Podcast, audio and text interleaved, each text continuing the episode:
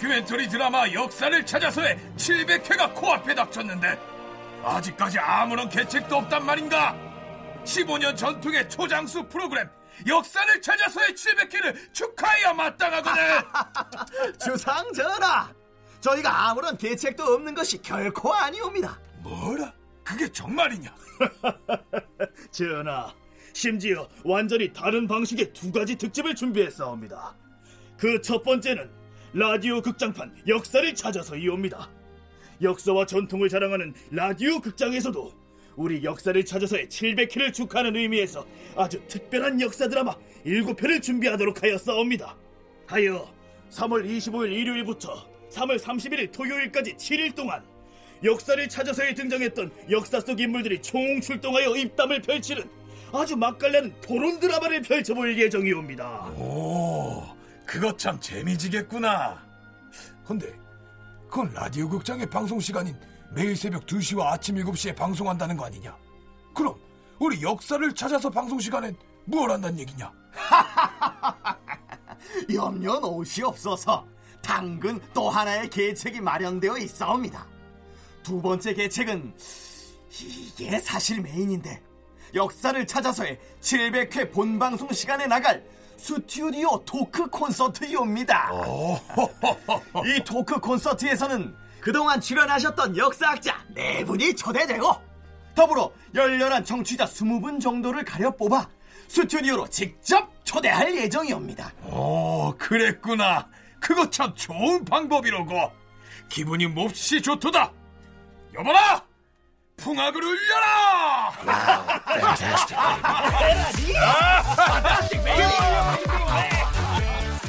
역사를 찾아서 700회 특집. 자세한 내용은 홈페이지를 참고해 주세요.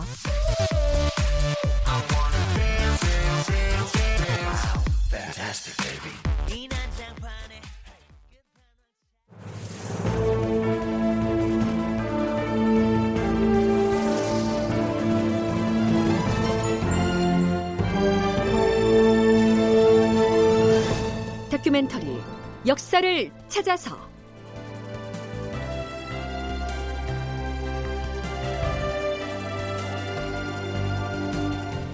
제 699편 문정왕후가 죽었다.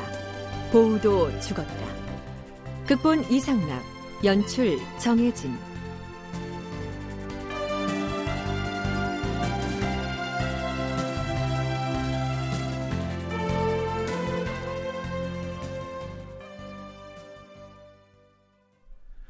여러분 안녕하십니까? 역사를 찾아서의 김석환입니다. 이제부터는 문정왕 후와 승려 보우에 관한 얘기를 해보겠습니다. 명종의 모친인 문정왕 후는 연산군 7년, 서기론 1501년에 출생했으니까요. 명종 20년에 해당하는 1565년에 이르게 되면 65살이 됩니다. 당시에 평균 수명으로 보면 매우 연로한 나이지요. 그해 봄부터는 부쩍 더 쇠약해진 것으로 기록에 나타납니다. 대왕 대비마마 보호대사가 뵙기를 청하옵니다. 어 그래 어서 드시게 하여라. 예 마마 안으로 드시지요. 어서 오시오 대사. 대비마마 마마께서 근래 존체가 미령하시다 하여 문후 여쭙고자 찾아뵈었사옵니다. 나무 관세음 모살. 고맙습니다 대사. 내가 세자를 잃은 뒤부터는 기력이 떨어져서 내 수사나 내 원당의 일을 통 챙기지 못하고 있어요. 대사가 잘 하고 있으니 마음이 놓입니다만. 내 원당 일은 소승이 잘 하고 있사오니 염려 놓으시옵소서. 아래 올 말씀은 다름이 아니오라. 4월 초파일이 얼마 남지 않은지라. 어, 그렇지요. 하지만 초파일에 내가 골방 나들이를 하기가 어려울 것 같습니다. 대비마마께서는 무리하게 거둥하셔서는 아니되옵니다. 무차 대회를 열겠다고 하였던가요? 예, 마마. 특별히 승하하신 세자저하의 극락왕승을 기원하는 무차 대회를 양주의 회암사에서 열었으면 하옵니다. 좋은 일이지요. 내가 넉넉하게 시주를 할 터이니 법회에 드는 비용은 걱정 말고 성대하게 치르도록 하세요. 황공하옵니다, 대비마마. 나무 관세 모살. 네, 무차회란 승려와 속인의 구별도 없고 남녀노소 귀천의 차별도 없이 일반 대중을 대상으로 해서 널리 잔치를 베풀고 물품을 골고루 나누어 주면서 진행하는 법회를 일컫습니다. 이 무차 대회는요, 하루 이틀 열고 마는 것이 아니라 수십 일 동안이나 계속됩니다. 명종실록에 나타난 무차 대회 관련 사평은 이렇습니다.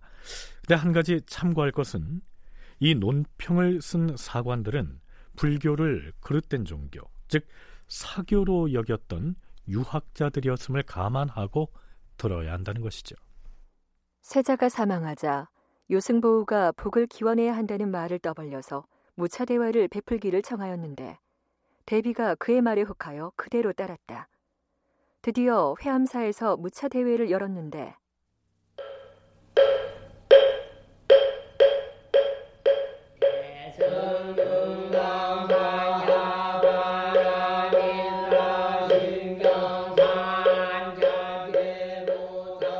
승려들이 사방에서 모여들어 몇 천 명이나 되는지 헤아릴 수 없을 정도였으며 조각 장식의 물건들을 극도로 사치스럽게 하니 옛날에는 구경할 수 없었던 화려한 모습이었다.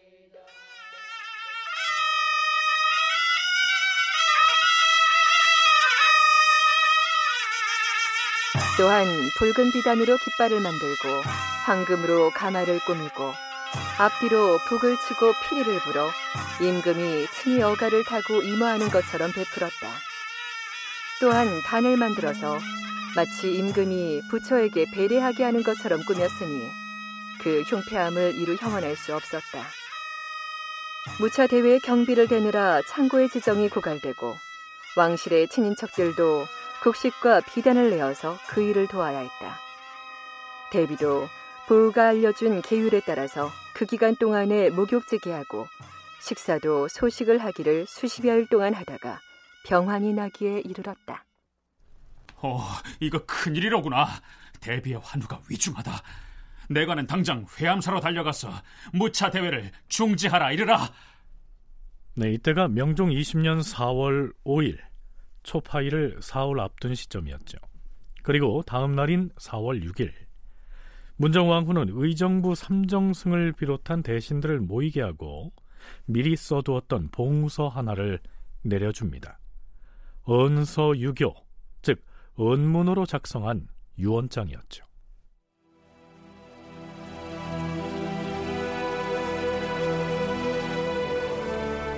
내가 예전부터 심혈이 있었는데 이번에 감기로 인하여 풍열증까지 겹쳐서 발작을 하더니 원기가 날로 허약해져서 장차 목숨을 부지할 수 없게 되었소.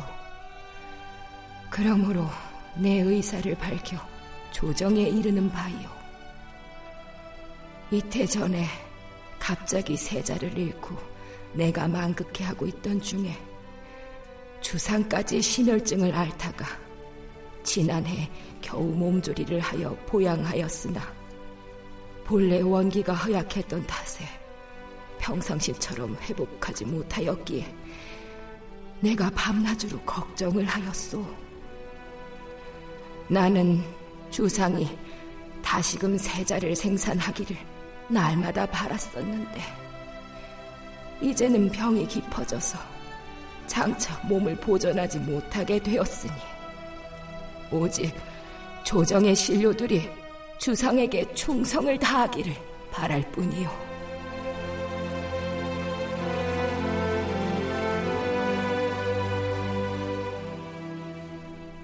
문정왕후는 물론 임금인 명종에게도 순회 세자의 갑작스러운 사망이 크나큰 충격으로 다가왔던 모양입니다.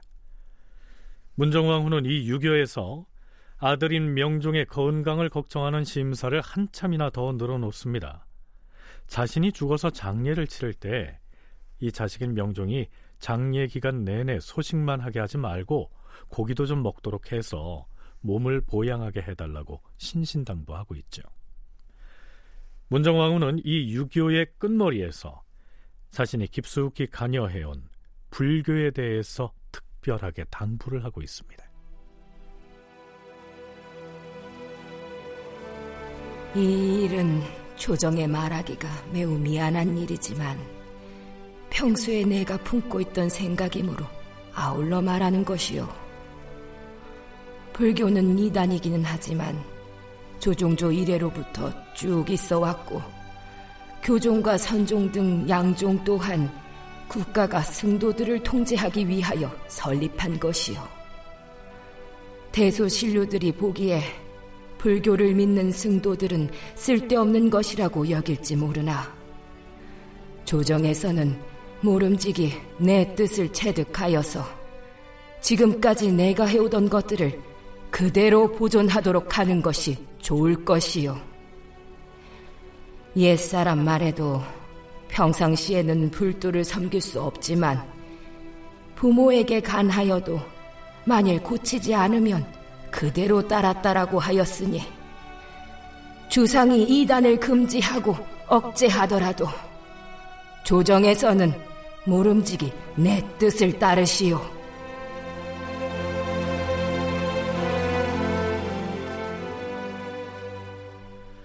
자, 이렇게 대비가 마지막으로 남긴 유언을 대놓고 비판하는 것은 예의가 아닐 것 같은데요. 하지만 이 당시의 사과는 쓴소리 한마디를 빼놓지 않습니다. 사신은 논한다. 선종과 교종 등 양종을 설립한 뒤부터 국가의 저축이 고갈되고 승도들이 마구 방자해져서 장차 국가를 다스릴 수 없을 지경이 되었으며 한 시대에 화를 끼친 것이 매우 많았음에도 후세에 이를 남기고자 하여 임종하던 날까지 마음에 두고 있지 못하였으니 아 대비는 어찌 그리도 이단의 종교에 심히 혹하였을까? 어찌되든 문정왕후는 앞에서 소개한 내용의 유교를 남기고서 결국 세상을 떠납니다. 명종 20년 4월 6일이었습니다.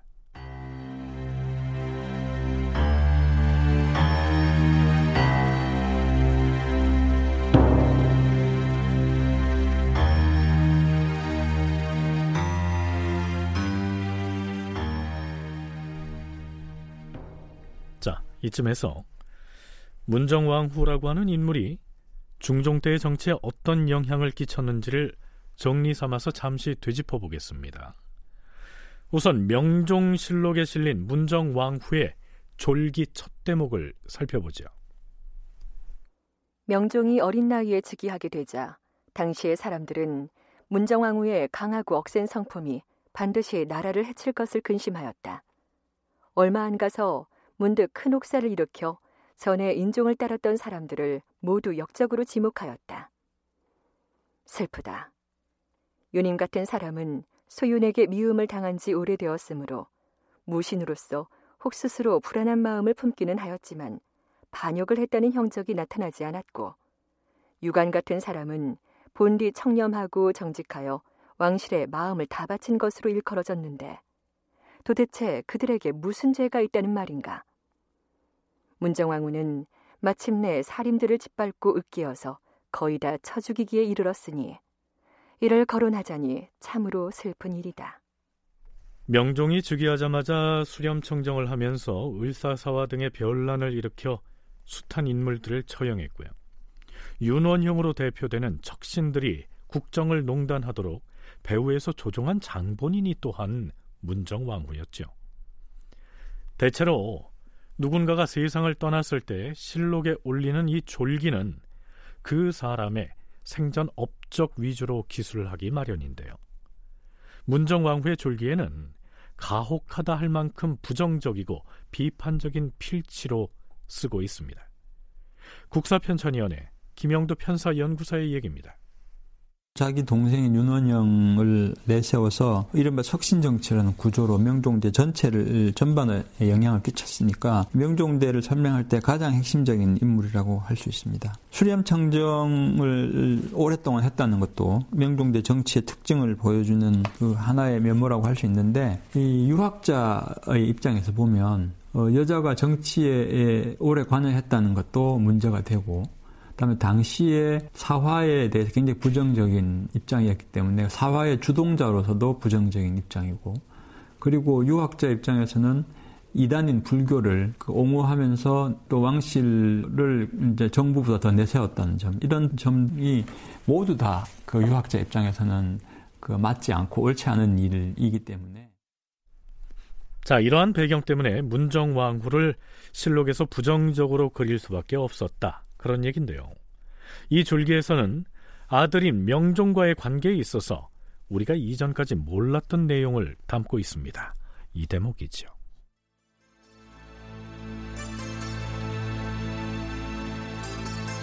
대비윤 씨는 스스로가 명종을 왕으로 세운 공이 있다 하여서 때로는 아들인 국왕에게 너는 내가 아니었으면 어떻게 이 자리에 오를 수 있었겠느냐?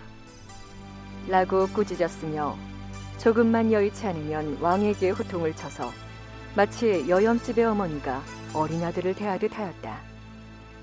임금의 천성이 지극히 효성스러워서 어김없이 받들기는 하였으나 왕은 때때로 대궐 후원의 외진 곳에서 혼자 눈물을 흘리었고 간혹 목 놓아 울기까지 하였으니 임금이 심혈증을 얻은 것은 이 때문이다.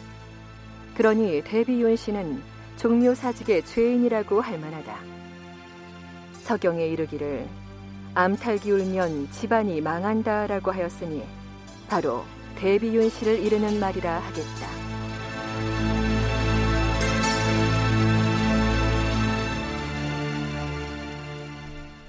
네.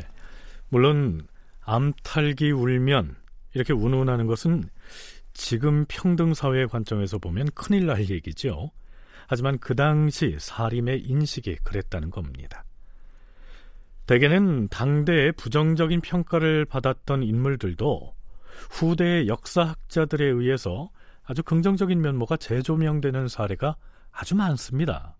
하지만 문정왕후만은 예외인 것 같습니다. 살인 입장에서는 문정왕후 했던 여러 정책이 모두 유학자들은 금기시하는 내용들이었기 때문에 더 부정적으로 볼 수밖에 없고요. 그거를 보통 이제 현대 역사학에서 과거에 그런 이념적인 잣대로 부정적인 평가를 한 인물들에 대해서 긍정적인 평가를 새롭게 내리는 경우가 많이 있는데 문정왕후에 대해서는 그런 재평가도 많지 않은 것 같습니다. 그거는 아무래도 열사사화라는 그 굉장히 충격적인 사건을 그 주동했다는 것 자체가 당시의 정치적인 흐름을 역행하는 그런 것이라고 평가하기 때문에 오늘날에도 그렇게 좋은 평가를 받는 것 같지는 않습니다. 문정왕 후는 당대의 정치판에 풍운을 몰고 온 인물인 것은 틀림이 없는데 역사에 기록된 모습으로 보면 그 역시 불행한 사람이었습니다. 어찌됐든 명종이 왕위에 있었던 거의 전 기간에 걸쳐서 막강한 권력을 행사했던 문정왕후는 드디어 세상을 떠납니다. 따라서 문정왕후의 죽음은 이후의 조선의 정치사에 어떤 변곡점 내지는 한 시대를 매듭짓는 의미가 있을 것 같은데요. 한국학진흥원 이정철 연구원은 이렇게 얘기합니다. 조선은 정치 권력에 있어서 묵시적인 약속이 있어요. 누가 왕이 되는가 하는 거. 하는 거는 왕실에서 알아서 해라 하는 거예요. 근데 그 권력을 어떻게 행사할 건가 하는 거는 우리한테 물어보고 해라는 얘기예요. 신하들이. 그래서 사실은 그 두 세력이 서로 침범할 수 없는 영역들이 있어요. 아무리 살림 세력이 강하고 신하들의 힘이 강해도 범접할 수 없는 어떤 왕실의 영역이 분명히 있어요. 문제는 그게 있다는 게 문제가 아니라 그것이 넘어오면 이제 문제가 어, 되는 거죠. 근데 문정왕은 넘어온 거예요. 그런데 이제 그 이후에 그렇게 넘어오는 걸 더 이상은 하지 못하게 되는 어, 상황이 된 거죠. 임금의 모후라고 하는 역할에 만족하지 않고 왕실의 영역과 신하들의 영역을 종횡무진하면서 권력을 행사했던 것이 그 자신과 아들인 임금과 크게는 백성 모두를 불행하게 만들었다는 얘기입니다.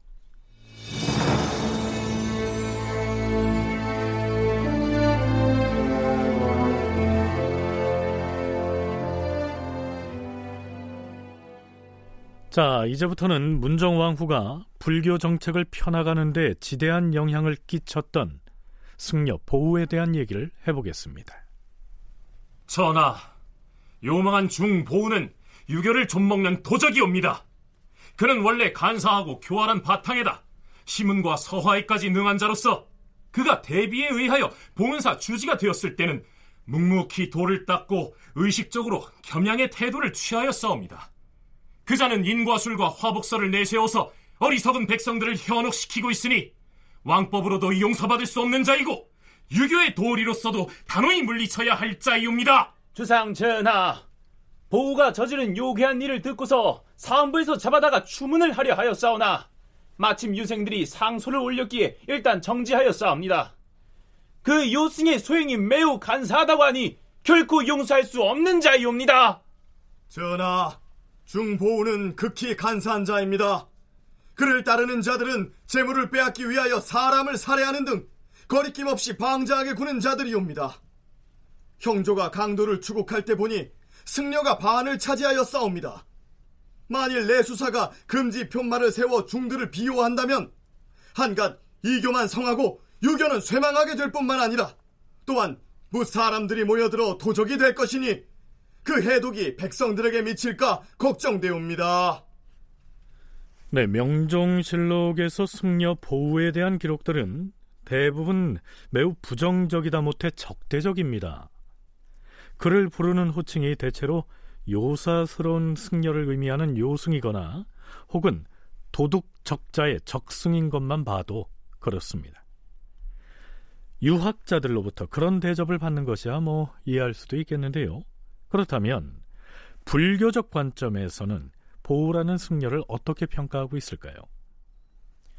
허응당 보우의 유불 일리론과 시세계 연구라고 하는 논문의 저자 김상일은 해당 논문의 초록에서 이렇게 적고 있습니다. 보우대사는 조선시대 불교가 맥이 끊길 위기에 처했을 때 그 중흥을 위해 목숨을 던진 고승이었다. 그는 당시 불교계를 위험에 빠뜨린 집권 세력인 유가 사대부들에게 대응하기 위한 사상적 입장과 대응 논리를 적극 펼쳤다. 그런데 이렇게 펼친 그의 담론과 논리는 빼어난 솜씨의 시와 문장으로 그의 문집 속에 점철되어 있다.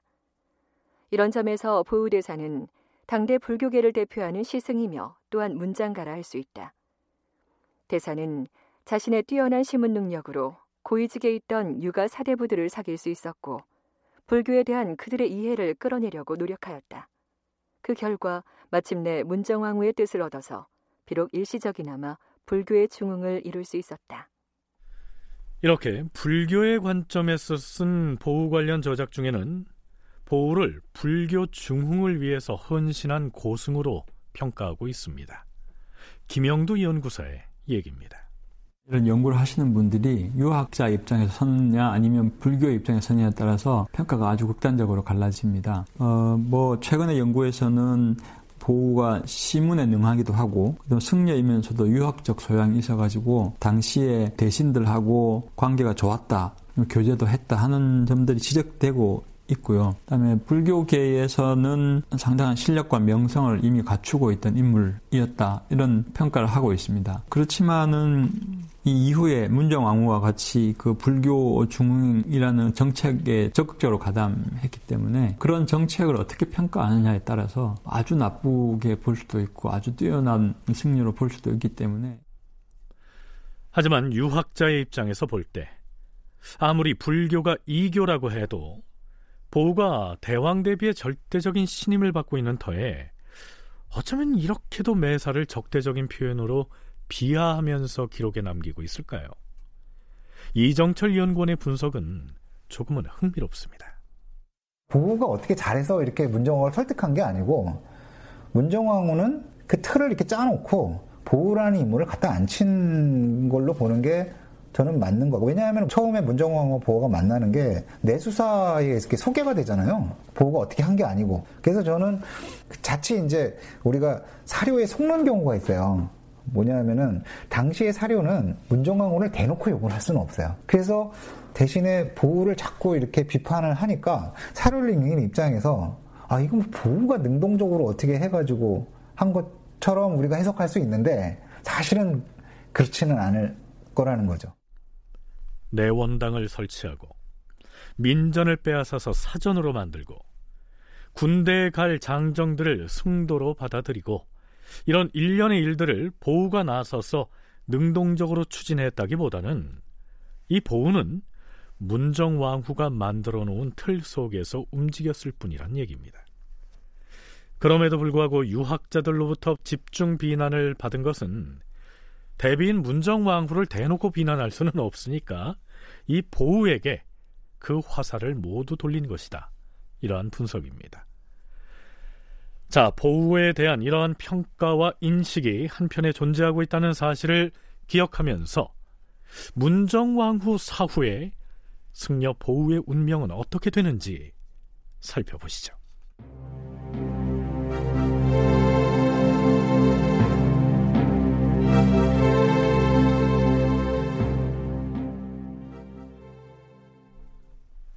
명종 20년 4월 6일에 문정왕후가 사망을 했습니다.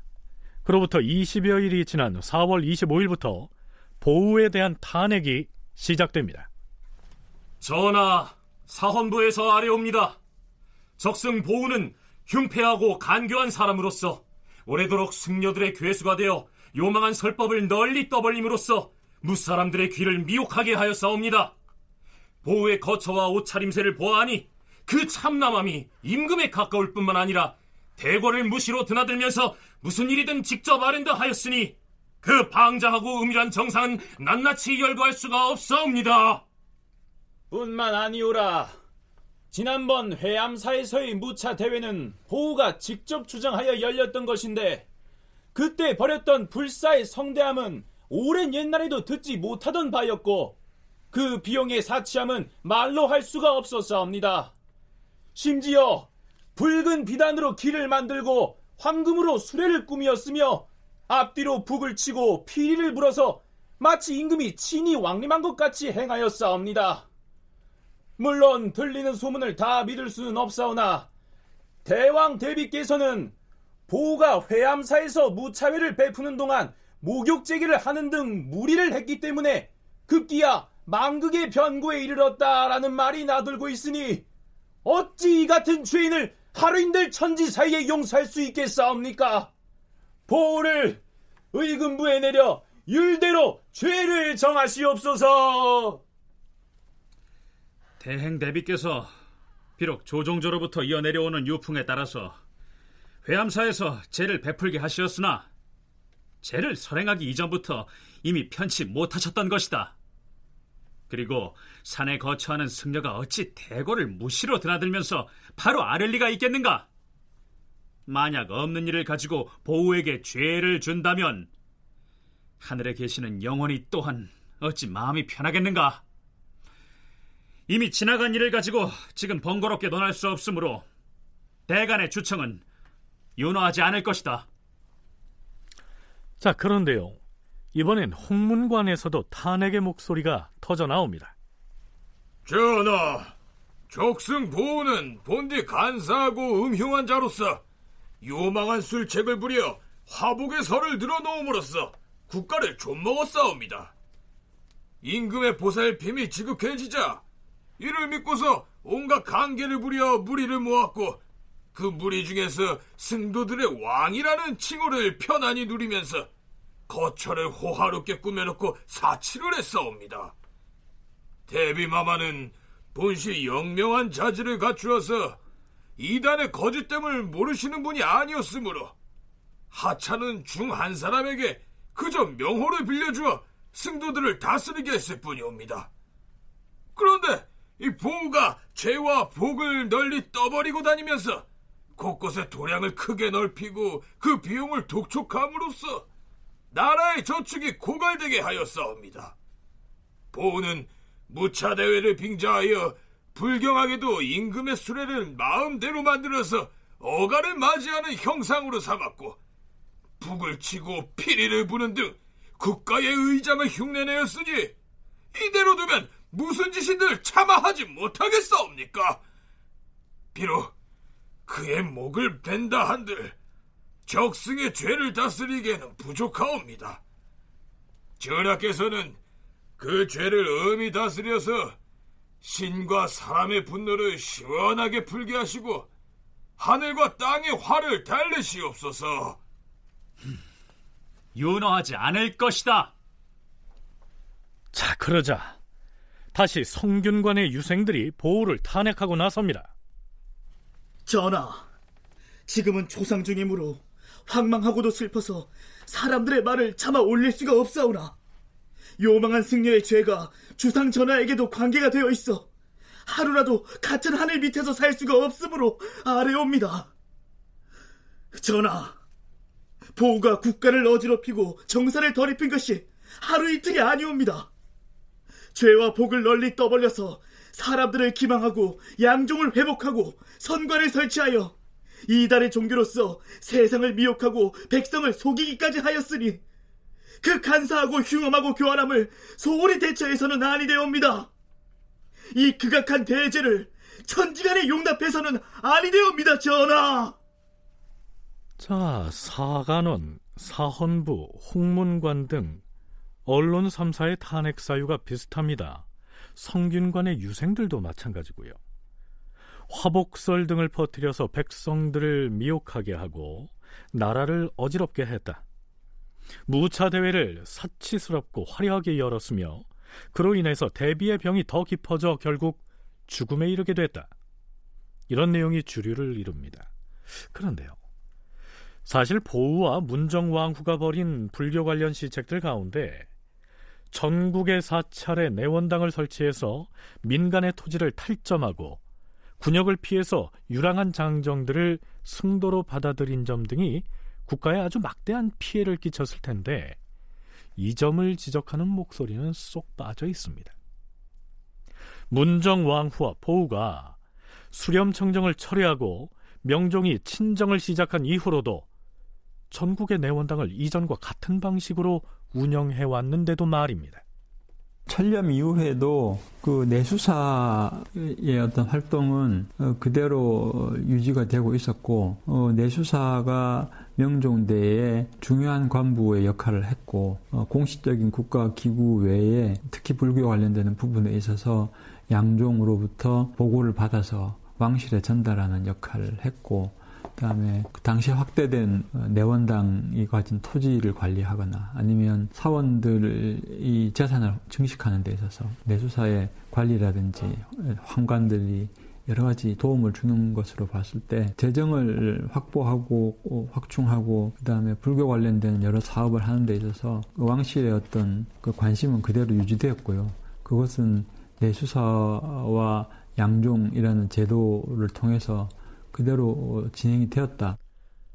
아마도 문정 왕후가 임종 직전에 언문 유교를 통해서 조정에서는 모름지기 내 뜻을 잘 헤아려서 지금까지 내가 해오던 것들을 그대로 보존하도록 하는 것이 좋을 것이요. 이렇게 말했기 때문에 보호를 탄핵하면서도 내수사를 통한 내원당 운영의 폐해를 이 전면에 내세우지는 않은 것으로 보입니다.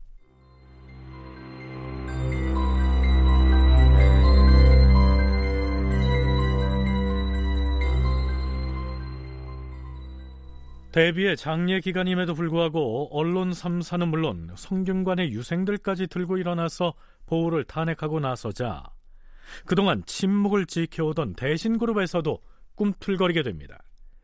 좌의정 심통원이 먼저 나서서 영의정 윤원영에게 계책을 의논하죠.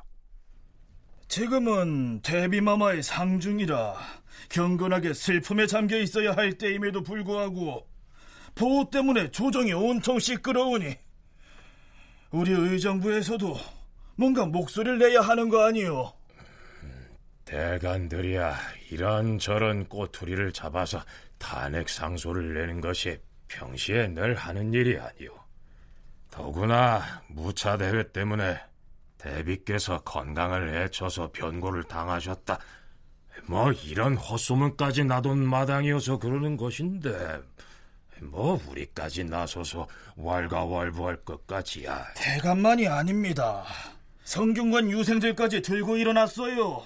음, 지금 상중이기도 하고 보우를 탄핵하는 것은 승하신 대비마마에 대한 도리도 아닐 터이니. 하지만 그렇게 넘어갈 일은 아닙니다. 사헌부, 사관원, 홍문관이 들고 일어나고 성균관에서는 유생들이 권당의 움직임마저 보이고 있다 하는데 의정부를 책임맡고 있는 대신들로서 입을 다물고 있는 것은 무책임한 처사예요. 정이 그러하다면 뭐 우리도 의논을 내십시다. 영의정 윤원형, 좌의정 심통원, 우의정 이명 등 삼공이 임금을 찾아가 아뢰었다. 당초 심통원이 먼저 윤원형에게 의논을 내니 윤원형은 불가하다라고 하였으나 심통원이 다시 나서서 굳이 주장하자 윤원형도 어쩔 수가 없이 참여하였다. 전하, 하늘에 사무치는 보호의 죄는 극도에 달하였으므로 양사와 홍문관과 성균관 유생들까지 상소를 내어서 보호를 주벌하기를 청한 지가 이미 달포가 지났사옵니다. 이것은 중군과 애국의 마음으로 아뢰는 것이옵니다. 불길처럼 일어나는 일국의 공로는 막을 수가 없는 것이오니 공로의 쾌히 따르시어서 여러 사람의 분을 풀어주시옵소서. 보호를 취재할 수 없다는 과인의 뜻은 이미 양사와 홍문관과 성균관 유생에 대한 답에서 이미 다 일러 주었다. 윤호하지 않는다. 하오나 주상전하, 이미 그럴 수 있는 단계를 넘어싸옵니다. 내가 중 하나를 아껴서 하는 말이 아니라 무차 대회 때 대행 대비께서 재개하지도 않았는데 오랫동안 목욕 재개를 해서 병이 깊어졌다는 따위로 논집을 하니 내가 옳지 않게 여겨서 따르지 않는 것이다. 그런데 경들까지 나서서 이렇게 아뢰고 있는 것인가? 내가 상을 당하여 망극한 중에 있으니 결코 보우를 중재로 다스릴 수는 없는 일이다. 보우는 승직을 삭탈하고 서울 근처의 사찰에 발을 붙이지 못하도록 함으로써 책벌의 뜻을 보이도록 하라. 명종은 일단 이렇게 정리합니다. 그런데요. 돌이켜 보면 윤원형이야말로 문정왕후의 뒷배를 발판으로 위세를 떨쳐왔고 보우 역시 그의 조력자가 아니었습니까? 그랬다면 윤원형으로서는 이 보우를 변호하는 입장을 견지할 수도 있었을 텐데요. 사원부에서 보호에 대한 탄핵이 이제 시작되자마자 막 물밀듯이 그러면서 이때 성균관 그 다음에 서울에 있는 사학에서 막 권당해버리고 연속해서 상소가 30번이 올라와요. 그리고 이 당시에 정말 기록적인 게 뭐냐면 유생들이 상소를 서울에 올라와서 상소를 올리기 시작해요. 그러니까 이게 조선시대에 처음 있었던 일이 아닌가 싶은데 향교와 서원 같은 데서요. 서로 이렇게 연락망을 가져가지고 상소를 막 올리는 거예요. 그리고 일부는 서울에 올라와서 상소를 하고. 그러니까 이미 이때 5월 3일이면은 명종이나 윤원영이 정부에 대한 통제력이 없어요. 그러니까 이건 입장의 문제가 아니고 자기가 그렇게 얘기를 할 수 있는 상황이 아닌 거예요, 이미. 보우의 승직을 삭탈하고 서울 근처의 사찰에 발붙이지 못하게 하라.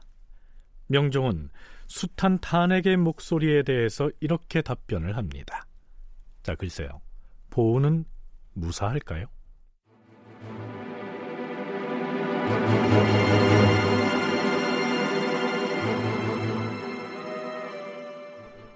대관과 홍문관에서 보우에 대한 탄핵 공세를 하고 나선 지 한 달여가 지난 명종 20년 5월 20일 사헌부 대사원 이탁과 사관원 대사관 박순둥이 차자를 올립니다. 양사의 장관들이 나선 것이죠. 뭐라고 하는지 들어보시죠.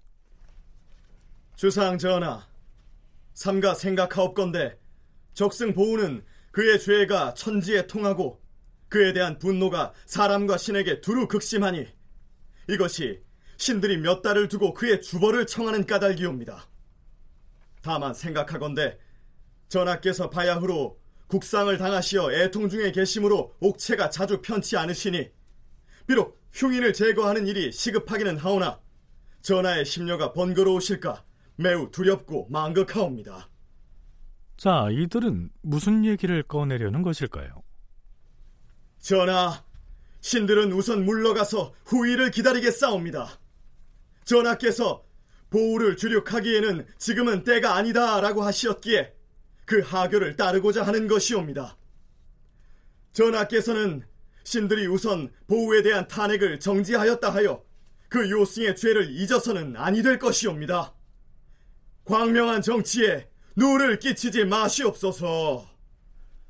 사헌부와 사관원의 장관은 지금이 대비의 국상 중이라는 점과 또한 명종의 건강과 심려를 감안해서 일단 보우에 대한 탄핵을 멈추겠다.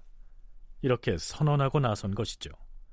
사관은 이 배경을 이렇게 기술하고 있습니다. 임금이 여러 날 동안 편치 못하니 신하들이 근심하고 두려워하였으므로 양사의 장관들이 부득이 보우에 대한 논계를 정지하였다. 유생들은 이 소식을 듣고서 서로를 돌아보며 할 말을 잃은 채 개탄하지 않는 사람이 없었다. 그때 마침 왕실의 종친들과 내금 위에서도 바야흐로 탄핵 상소를 하려고 하였다가 어쩔 수 없이 중지하게 되었으니 사림들은 더욱 분격하였다. 자, 그렇다면 서울 근교의 사찰에 접근하지 말라는 처분을 받은 보우는 어디로 가게 될까요? 불교 관련 문헌에서는 보우 대사가 한계산 설악사에 은거하였다. 자, 이렇게 점잖게 표현했는데요. 명종실록에서는 요승 보우가 한계산으로 도망하여 설악사에 몰래 숨어 있었다. 이렇게 적고 있습니다. 한계산이라는 산은 지금은 존재하지 않습니다. 대동 여지도에는 동쪽을 설악산, 서쪽을 한계산이라 했다. 라고 기록되어 있는 것으로 봐서 그 무렵에는 지금의 내설악을 한계산, 외설악을 설악산 이렇게 불렀던 모양입니다. 자, 그런데요. 보우에 대한 무수한 탄핵 상소문 중에서 명문으로 평가받는 유명한 상소문이 있습니다. 율곡 이이가 올린 상소지요. 명종실록에는 나와 있지 않고요. 율곡 전서에 그 내용이 실려 있는데요. 아주 장문입니다. 한두 대목만 간추려서 소개할 텐데요. 이 탄핵 상소문의 제목은 논요승 보우소입니다. 요사스러운 승려 보우의 탄핵을 논하는 상소. 대개 이런 뜻이죠.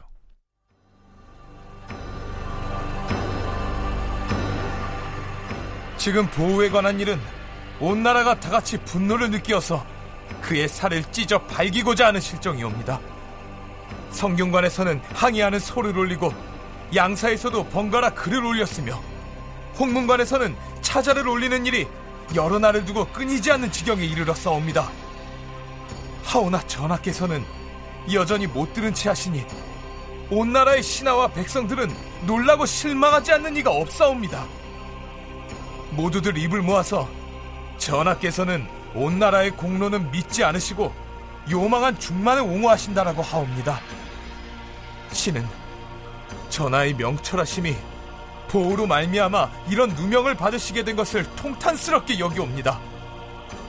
전하께서는 보호에 대한 궁궐안의 은밀한 일들이 뜬 소문이라고 하오나 눈썹은 오히려 지극히 가까운 데 있어서 보이지 않는 것이니 궁중의 일을 나라 사람들은 다 알지만 전하께서는 아시지 못하는 경우가 어찌 없겠사옵니까? 그리하여서는 무사람들의 노여움을 그치게 할 수 없고 백성들의 입을 막을 수가 없는 것인데도 전하께서 굳이 이렇게까지 거부하시는 것은 무슨 까닭이옵니까?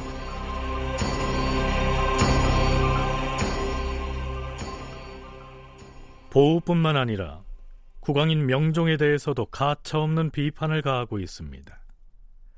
이 뒤로도 보우에 관한 잘못을 길게 나열하고 있는데요. 그 역시 유학자이므로 내용으로 보면 다른 상소문들과 별 차이가 없기 때문에 이걸 길게 인용하진 않겠습니다. 자, 그런데요.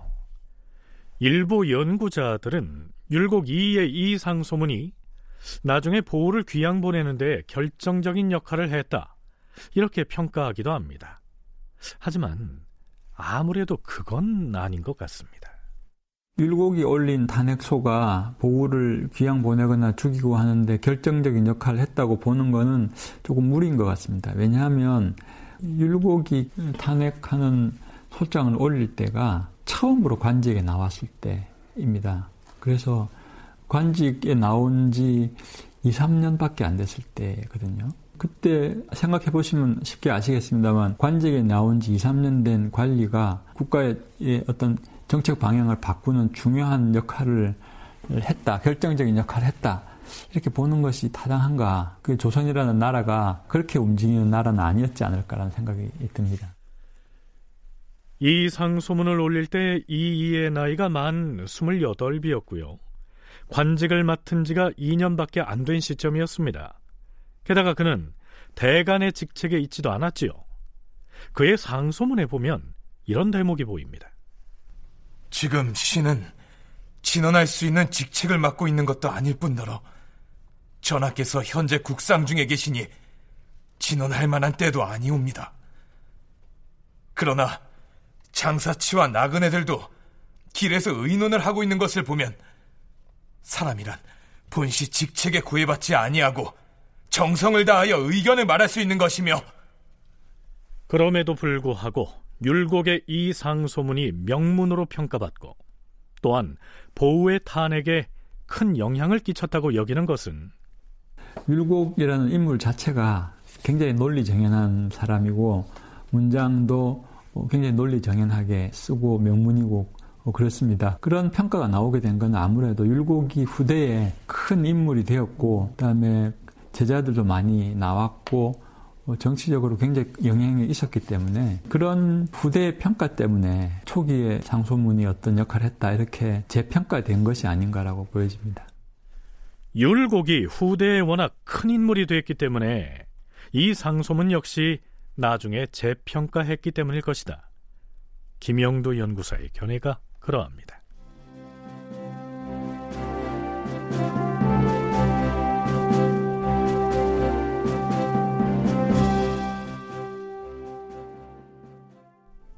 자, 그런데요. 명종 20년 5월 26일부터는 보우에 대한 탄핵 상소가 조금은 다른 양상을 띠기 시작합니다. 그를 죽여야 한다는 것이죠. 명종 20년 5월 26일 양주에 사는 생원 이사연 등 50명이 상소를 올려 보우를 죽이기를 청하였으나 임금이 윤허하지 않았다. 이틀 뒤인 28일에는 개성부 생원 오원인 등 40명이 또한 상소하여 보우를 죽이기를 청하였으나 임금이 윤허하지 않았다. 뿐만 아니라 성균관의 유생들이 아예 성균관을 비우고 나가버리는 일이 일어나게 됩니다. 명종의 처지는 난처해졌죠. 허허, 이 일은 지극히 놀랍도다. 유생들이 한가 분격한만을 품고서 대의를 생각하지 않고 있으니 이것이 옳은 일인가? 유생 대표들을 불러서 석희 성균관에 돌아가게 하라. 하지만 유생들이 말을 듣지 않습니다. 명종은 수차에 걸쳐서 승지를 보내서 유생들을 설득했지만 결국 실패합니다. 유생이 성균관을 비우는 것은 설령 지금이 평시라 하여도 놀라운 일일 터인데 임금이 상중에 있어서 애통할 때 어찌 이럴 수가 있는가? 임금의 뜻이 이미 굳게 정해졌는데 어찌 성균관을 비우는 것으로서 소청을 얻어낼 수 있다고 믿는 것인가? 유생들이 아무리 격동되었다고 하더라도 어찌 임금의 명을 따르지 않는 것인가? 대신들과 예조판서는 함께 의논하여서 속히 유생들을 관에 나아가게 하라. 재상들이라면 성균관에 나가는 유생 자제가 있을 것 아닌가? 모두 나서서 유생들이 관에 나가도록 권유하라. 주상전하, 관을 비운 일에 관해서는 신들도 미안하게 여기옵니다. 오늘 윤춘년과 김기영이 성균관에 가서 전하의 교지와 조정의 의논을 반복하여 설명하고 타일러서 유생들을 돌아오도록 하겠사옵니다. 성균관에 자제가 있는 재상들도 모두 나서서 권유하도록 하겠사옵니다. 자, 그래서 유생들을 설득하는데 성공할까요? 윤춘년이 돌아와서 보고한 내용은 이렇습니다. 주상 전하, 신들이 전하께서 전교한 뜻을 받들고서 성균관에 가서 유생들을 힘써 타일러 싸운데 그랬는데 유생들이 뭘 하던가? 유생들의 대답은 이러해 싸웁니다. 우리가 성균관을 비운 일은 다른 뜻이 있어서가 아니오. 아무리 상소를 올려도 통하지 아니하므로 답답하고 박절하여 뛰쳐나온 것이오. 성균관을 비롯하여 중학, 동학, 남학, 서학 등 4개 적어둔 선비가 무려 1천여 명이나 되는데 이들이 모두 뛰쳐나와 흩어져 버렸으니 유생 한두 사람을 불러 모아서 관에 나아가도록 해봤자 아무 소용 없는 일이오. 유생들이 이렇게 대답했사옵니다. 유생들이 격분하여 상소를 30여 차례나 올리고 심지어는 아예 관을 비우기에 이르렀으니 요승 보우도 이 소식을 들으면 반드시 두려워서 움츠러들 것이다. 지금 바야흐로 상중에 있는데 어찌 감히 임명을 죽이겠는가? 내가 덕이 부족한 탓으로 임금의 도리를 다 하지 못하여서 아랫사람으로 하여금 내 말을 따르지 못하게 하였으니 내가 매우 부끄럽게 여기는 바이다. 모름지기 대의를 생각하여 유생들이 속히 관에 나아가게 하라. 내일 날이 밝으면 예조 참판 및 동지관사가 또 가서 힘써 타일러 보도록 하라. 실록에는 보우를 죽이라고 탄핵한 상원 상소가 무려 천회를 헤아릴 정도다. 라고 적고 있습니다. 요승 보우를 죽여라. 라는 말에 유생부터 삼정승에 이르기까지 모두 한 목소리를 내고 있는데요. 반대의 의견을 피력한 사람이 단 한 사람도 없다는 사실이 좀 신기하게 여겨지지 않습니까? 더구나 지존인 임금이 외롭게 반대를 하고 있는데 말이죠. 이정철 연구원의 얘기 들어보시죠. 되게 재미있는 게 뭐냐면 조선의 성리학자들, 유자들 들도 그 내부에서 다양한 어떤 입장 차이들이 좀 있어요. 예를 들어서 그 훈구 세력도 있고, 뭐 살림 세력도 있고, 또 중앙에 벼슬을 하는 사람도 있지만 지방에서 이렇게 그 벼슬 없이 사는 사람들도 있고, 그 다음에 뭐 유생들도 있고, 이게 그 모든 입장 차이를 딛고 대동단결하게 하는 힘이 뭐냐면 반불이에요. 불교. 분명한 거는 뭐냐면은 불교라고 하는 거는 그 성리학을 공부한 사람들 사이에서 있어서의 어떤 차이를 다 딛고 이들을 대동단결하게 하는 굉장히 중요한 외적인 소재가 됐다. 유교가 지배하는 조선 사회에서는 설령 개인적으로 불교를 신봉하는 사람일지라도 불교 반대의 이 외침에 대해서 적어도 겉으로는 거부의 목소리를 낼 수가 없었다는 얘기입니다. 따라서 평소에 서로 의견이 달라서 티격태격 하다가도 척불 혹은 불교 반대라고 하는 기치만 내세우게 되면 그쪽으로 대동단결하게 된다. 이런 얘기입니다. 우리가 겪은 현대 정치사에서 가령 독재 정부가 뭐 반공이 국시다 이렇게 천명해 놨을 때 일체 반대 의견을 표명할 수 없었던 것처럼 말이지요. 명종 20년 6월 25일 그동안 숱한 탄핵 상소에도 불구하고 모친의 상중이어서 인명을 상하게 할 수는 없다고 버티던 명종은 드디어 이렇게 결단합니다. 승려 보우를 제주에 유배하라. 이렇게 해서 보우는 제주도로 귀양을 가게 됩니다. 이 이후에도 보우를 죽이라고 하는 상소는 끊임없이 올라오게 되지만 명종은 결코 윤호하지 않습니다. 그럼에도 불구하고 보우는 제주도에서 살해당합니다. 제주 목사 변협이 보우를 주살한 것이죠. 다큐멘터리 역사를 찾아서 다음 주 이 시간에 계속하겠습니다.